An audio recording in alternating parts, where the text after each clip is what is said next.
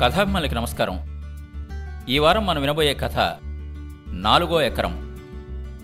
పెద్ద ఆయన చెప్పినట్టే సమస్తం తీసుకుని ఇక్కడ గాడిపోయి వెలిగించకుండానే గుడికి తరలారు అందరూ కూడా. అమృతమస్తు శ్రీకృష్ణార్పణమస్తు శుభమస్తు. కృష్ణస్వామి ఆశీర్వచనాలు పెడుతూ స్వయంపాకాలు దింపించారు. గర్భగుడి సరుకు సంబారాలతో నిండిపోయింది. అందర్నీ పేరు పేరునా పలకరిస్తూ ఆప్యాయంగా యోగక్షేమాలడిగారు. ఓణీల పెళ్ళికూతురు తల నిమిరి ఈ అమెరికా పిల్ల ముట్టుకుంటే మాసిపోయేటట్టుంది. మా తల్లి రాధమ్మ అన్నారు మురిపెంగా కృష్ణస్వామి. అక్కడి నీళ్ళకి ఆ గాలికి మన కృష్ణుడిగారెళ్ళినా తెల్లబడి నున్నగా వస్తారు. అందుట్లో పెద్ద బెమ్మాండమేమీ లేదు అన్నాడు శివ. ఎందుకురా సాంబయ్య అట్టా మాట్లాడతావు? అంది చిట్టెమ్మ దీర్ఘాలు తీస్తూ. రెండు పెద్ద నొరక ఉండలు కావిడినేసుకుని ఘుమఘుమలాడుతూ రాఘవయ్య ఆలయంలో అడుగుపెట్టాడు. రాక గమనించి అబ్బో మా పెదకాపు అరుగు దిగి వచ్చాడే అన్నాడు పెదస్వామి. ఇదిగో స్వామి దేవుడి పవళింపు సేవికి అడిగావని కర్పూరంతో పేనా అంటూ దేవుడి ముందు పెట్టాడు. ఇత్తడి కడవలంతా నొలక ఉండలు. కృష్ణస్వామి పెదకాపు రెండు చేతులు అందుకుని కళ్ళకద్దుకున్నారు. ఏవో మంచి దీవెనలు గుణుగుతూ. స్వామివారి తూగుటయ్యాలకి చక్కి నువ్వే అల్లిపెట్టాలి సుమా ఆ విద్య నీదే రాఘవయ్య అన్నారు అభిమాన స్వరంతో నువ్వంటే ఆ దేవుడు అన్నట్టేగా నిండుగా బదిలిచ్చాడు పెదకప్పు. ఇష్టాగోష్ఠికి స్వస్తి పలికి అందరి గోత్రనామాలతో వేణుగోపాలస్వామికి అష్టోత్తరం జరిపించారు. హారతులు నివేదనలు పూర్తినాయి. పునర్దర్శన ప్రాప్తిరస్తు అంటూ అక్షతలు చల్లుతూ అందరికీ వీడ్కోలు పలికారు అర్చకస్వామి. పచ్చి తామరాకులలో వేడి చక్రపొంగలి ప్రసాదం అందరికీ ముట్టింది. బయట బావిగట్టు దగ్గర ప్రసాదం తిని చేతులు మూతులు కడుక్కున్నారు. అంతా బయలుదేరారు. తండ్రి కూతుళ్ళు వెనక్కి చిక్కారు. పూజారిగారు ఇంటివైపు నడిచారు. ఇంటావిడిని ఇంటి కోడల్ని ఓణీల పేరంటానికి బొట్టు పెట్టి ప్రత్యేకంగా పిలిచారు. పెద్దస్వామిని నేను పిలవను. చిన్నాయన సంగతి సాంబయ్య చూసుకుంటాడు అని నవ్వుకుంటూ బయటకు నడిచాడు పెదకాపు. రాజగోపురం దగ్గర ఆగాడు. గుడికొస్తే కాసేపు కూకోవాలంట అనుకుంటూ పైకండవాతో అక్కడి అరుగు దులుపుకుని చతికిలపడ్డాడు. పక్కన కూతురు కూచుంది. గుడి పావురాల రెక్కల చప్పుడు తప్ప అంతా నిశ్శబ్దంగా ఉంది. చల్లటి గాలి తోలుతోంది. నిమ్మా పండిచ్చదా నిలిచి ముద్దియేరా దబ్బా పండిచ్చదా దరిచేరరారా? ఎన్నా ముద్దిచ్చదా ఎన్నంటి ఉండవా? నా పాలిదేవుడా నా సామీరంగా. పెదకాపు గొంతెత్తి భజనపాట అందుకున్నాడు. రాజగోపురం వంతపడింది చిట్టెమ్మ ఆలకిస్తూ దిక్కులు చూస్తోంది. తండ్రి హుశాలుగా ఉన్నాడనుకుంది.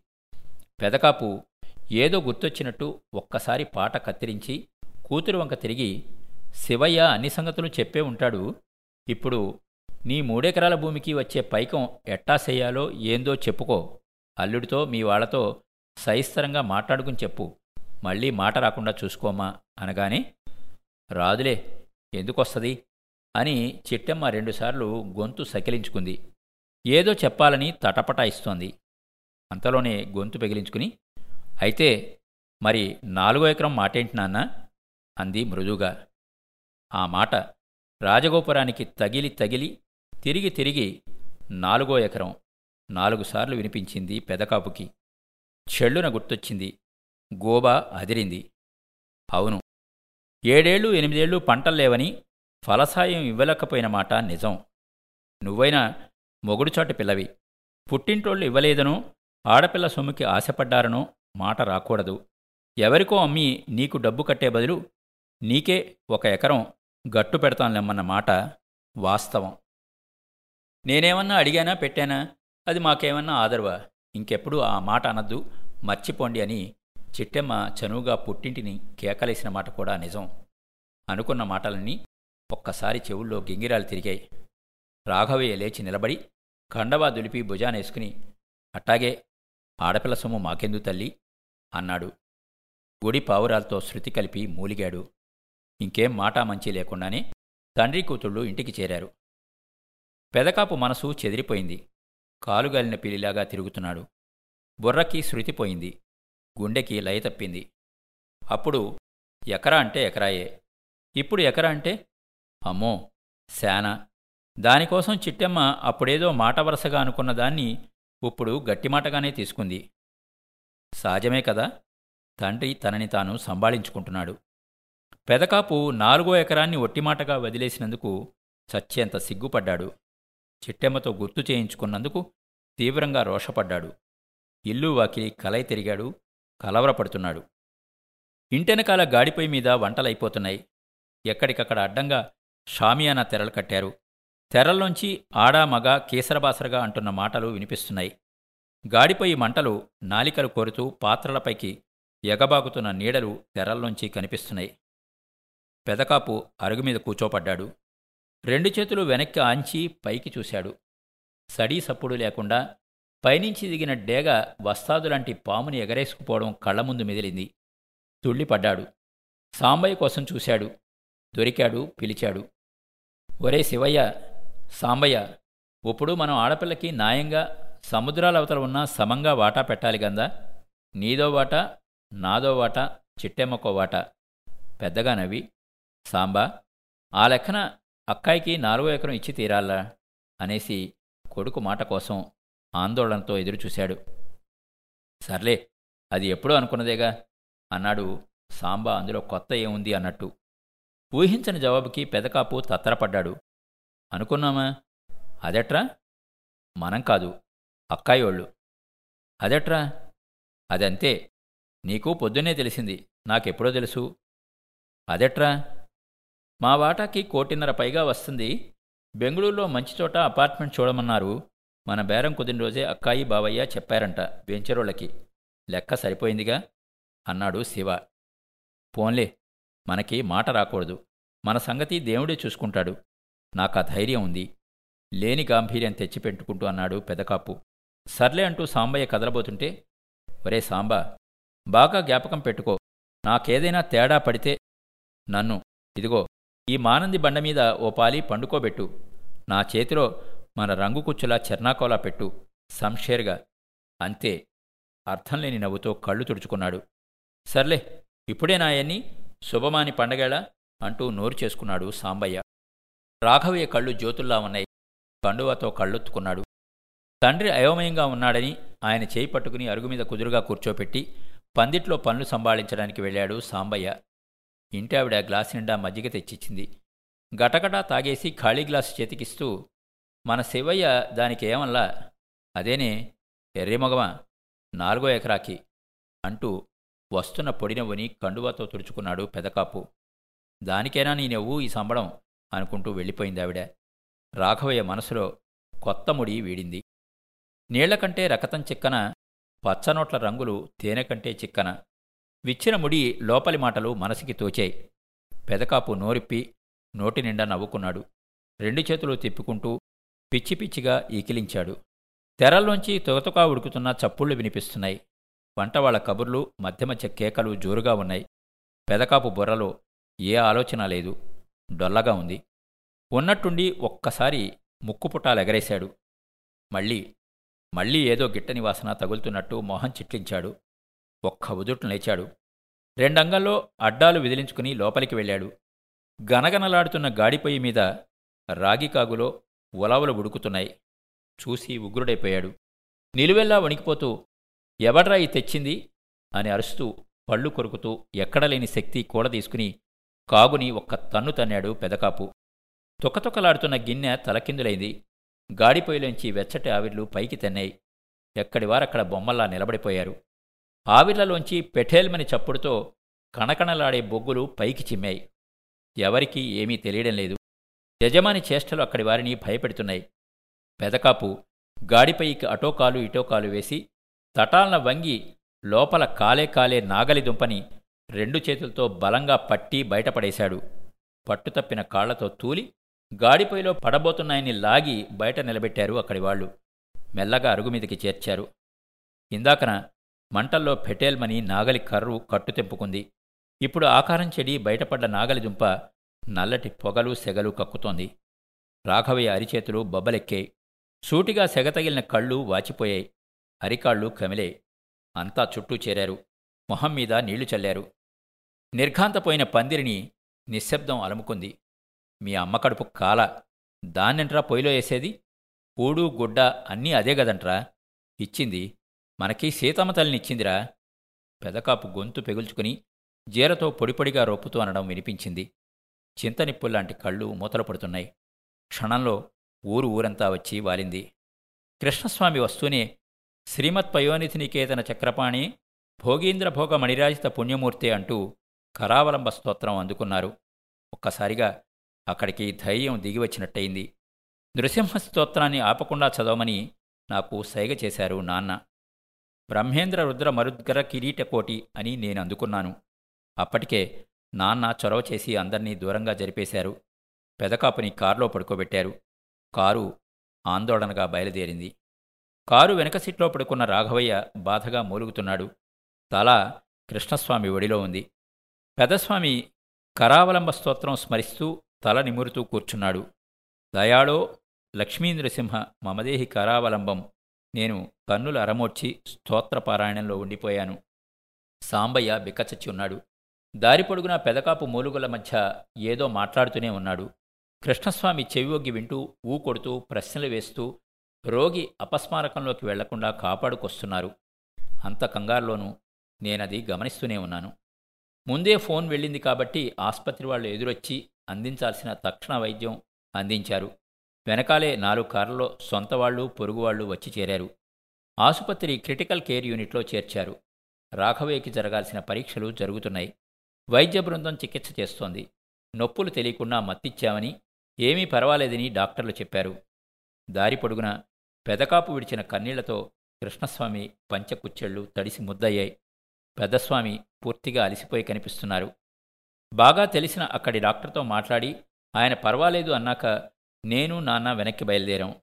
కారులో మాటా పలుకు లేకుండా మాగన్నుగా పడుకున్నారు పెద్దస్వామి. మేము తిరుగు ప్రాణంలో ఉండగా శివ ఫోన్ మోగింది. మత్తులో పెట్టారు వేరే గొడవలేం లేవంట. చాలా జాగ్రత్తగా చూడాలి. ఆ గదిలోకి ఎవరూ తొంగి చూడొద్దంట. చుక్కలెక్కిస్తున్నారు. మొత్తానికి నివషంలో అంతా గందరగోళం చేసేశాడు అంటూ ఉసూరుమన్నాడు శివ. పోన్లే కొండలా వచ్చి మంచులా కరిగిపోయింది. అదే సంతోషం అన్నాను.